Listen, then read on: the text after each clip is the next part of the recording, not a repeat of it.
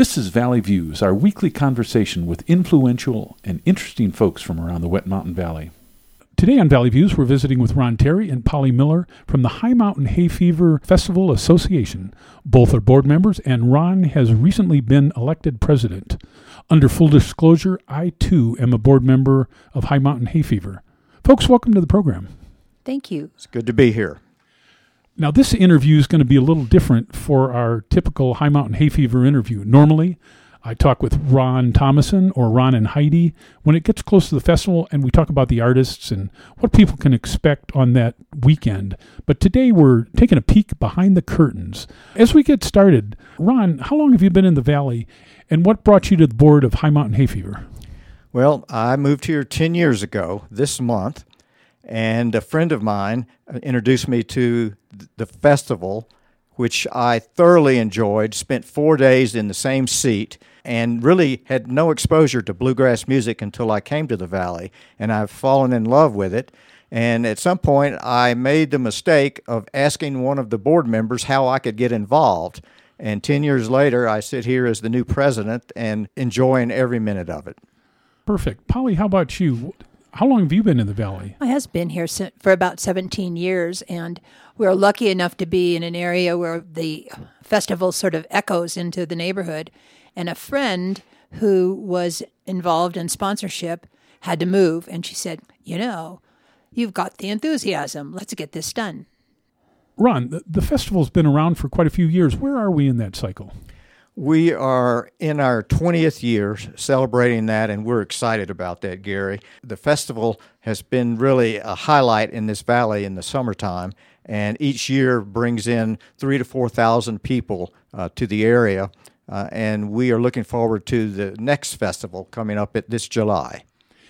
And Ron, according to my calculations, over the 20 years of the festival's existence, you're only the third president.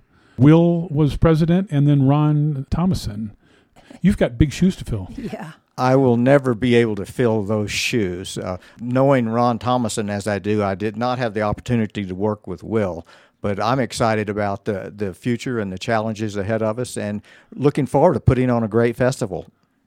Great. Will was a great person. Polly, you worked with Will. Oh, yes. And, and I do have to say, when you start talking about filling shoes, if you're going to be Ron, you're going to need to develop a mandolin skill. And if you're going to be Will, you're going to have to learn how to dance. Will would dance all through the festival just fabulously. So, in addition to all of his insight, we got his joy. Exactly. Polly, you've been with the festival a long time. As we were talking before this, some of the board members have been around all 20 years. All 20 years. More than half of the festival board has been around 20 years. I've been here probably about 15. And what I have been charged to do is see if we can't raise awareness in the community by sponsorship and by getting people who are in the community volunteer and become part of the family of hay fever. Basically, hay fever board is like a family. Everyone who's been on it has has known each other some time and have interacted with the community a great deal. Polly, how might someone get involved with sponsorship? Oh, we'd just love to have you be a sponsor and be part of our our hay fever family.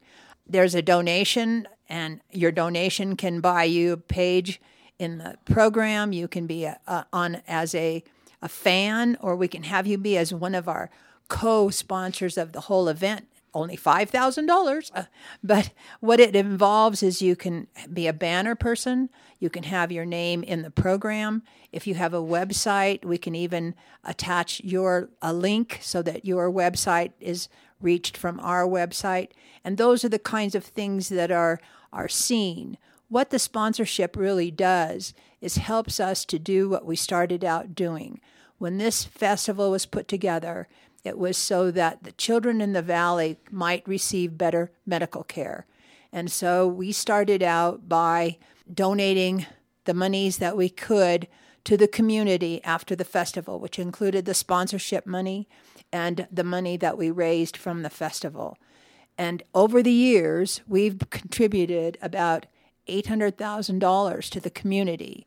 And recently, our really exciting thing started in, in 2016 when we took on the Children's Fund.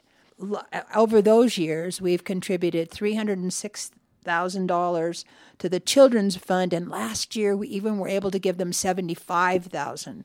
And these programs are fabulous throughout the valley.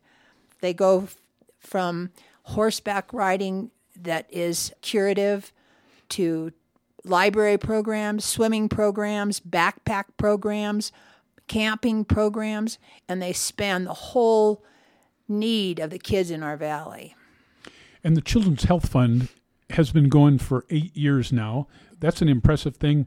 Uh, they've got the same group of people, uh, so they've got They're- that kind of history also. Their board is the same that started in 2016, I believe. So, Polly, if someone out there in Radioland was interested in finding out more about sponsoring High Mountain Hay Fever, how would they best do that? Oh, the very best way is to look at the website. The website goes into detail, and I'm always available if anyone would like to give me a call. 719 783 2733. And my name is Polly, and I'm more than happy to give you any information and answer any questions you might have. And, they, and we're also, in addition to sponsors, we're looking to those who might like to volunteer. And Ron, you get to be president, but that doesn't mean you get to uh, micromanage during the festival. You help run the gate, which is a key thing. Tell me a bit about that. And a lot of the volunteers end up working with you. Gary, we wouldn't have a High Mountain Hay Fever organization were it not for our volunteers. None of the board members are in paid positions, they're all volunteers, as are most of our volunteers that you would see at the uh, festival itself. There are, on a day to day basis, anywhere from 30 to 40 people from a multi state area who come to the festival just to volunteer and hear the music. Uh, we have volunteers coming from Texas, Kansas, Oklahoma, and all parts of Colorado, as, as well as New Mexico to our south. So, yes, I work at the front gate. Uh, we have volunteers there either taking uh, tickets or in some way affixing wristbands to our, our patrons that come into the gate. Uh, and so we're always looking for people to help us out. And they do a wonderful job of welcoming all the people. That's, that's a really big thing that y'all do. Uh, Ron, if someone were interested in volunteering, how would they best contact us? Gary, we would love to hear from them, and they just need to go to our website, the High Mountain Hay Fever Bluegrass Festival, and you will find all the information, indicate an interest in volunteering. Someone will get in touch with uh, myself or one of the other board members, and then we will find out what you're interested in doing and uh, would look forward to working with you. Okay. So, Ron and Polly, if someone has never been to Westcliffe or High Mountain Hay Fever and they asked about the festival, what would you tell them? I would tell them that's a wonderful way to spend four days looking at the most beautiful scenery in all of Colorado. It's warm and it's blue sky, big clouds, wonderful mountains, and lots of great music, lots of good food. And you know, again, back to this family thing, everybody who comes seems to be part of the family they just seem to enjoy each other. You know, there's lots of kibitzing around. It's a it's a wonderful way to spend four days. How about you, Ron? The venue is beyond spectacular. I, I would have never ex- thought about that uh, coming here in 2013, but it is a gorgeous backdrop for music. And as Polly has said, and I'm reiterating, is a sense of family, a, a, a small group but they love bluegrass music or they've just been introduced to bluegrass music and they're looking forward to seeing what that's all about. Small scale, big time. Yes. I ran into a couple uh, in the coffee shop. They were from out of town. We started talking about music, and they said, "Oh, we've been to the uh, the bluegrass festival." They said we've been to 90 festivals over the years in different parts, and High Mountain Hay Fever is our favorite. And I said, "So what is it?" And he said it's just got this family feel. Some of the festivals are huge. With this festival, you can find any of the performers and walk up to them after their set and have a conversation with them, take a picture with them, and people like that kind of thing. Well, and the performers even say the same thing. The performers that come are always excited about being here because it has such a feel. I remember talking to Lou Reid, who was here with his band Carolina. He said I would always come to High Mountain Hay Fever as a first choice. there's something for everyone. We've got workshops going on for young people. Uh, there are workshops for adults. There's even a square dance. Uh, there's all types of things if you decide to um, move around the community and, and meet some other people in Westcliffe. You're going to find other things that you can do. There's also over 200 camping sites for those who want to bring their vehicles in and their campers or whatever they have, or just uh, pitch a tent in one of the campsites, which is only a block away from where the venue is. As Ron says, the hay seeds are are one of our favorite, and that's the children. You don't think of children at a a festival like this. But that again, that's that family thing. I have been recruited to help teach ukulele to Oh. some of the hayseeds, so we'll see how that works out. So uh, Well, and they all get one to yeah. use. That- that's fabulous. that is that is right. That's a good uh, good summary of what goes on. Give us a little peek, Ron, behind the scenes with the board. You mentioned that there's a board, Polly. You said, "Hey, there's a bunch of people that have been here the whole time." How does that work behind the scenes? The uh, board is a working board. This isn't an executive type board that comes in once a quarter and uh, has refreshments and then leaves, votes on a few matters. Uh, each person around the table in the boardroom has a function during Bluegrass. Uh, I work at the front gate, and that's where I'll be greeting people for the entire duration of the festival. Uh, Polly is working with our sponsors, and, and she's sort of our diplomat and out there in the front of, of things, uh, helping people decide what level they would like to come in as sponsorship. So each board member has a task. Uh, we'll have people overseeing our refreshments in terms of the beer tin and the wine tin and those sorts of things. The gate is there. We will have someone working with our entertainers. So one of the board members will be there to greet them to ensure that they're ready for their performance and, and help them in that regard. So uh, it's really when we come together, as Polly says, a family, and each of us has our own task or mission within this small group of people. Great. Ron, as we run out of time, give us the dates and maybe a, a highlight of the artists or two. July 6th through the 9th.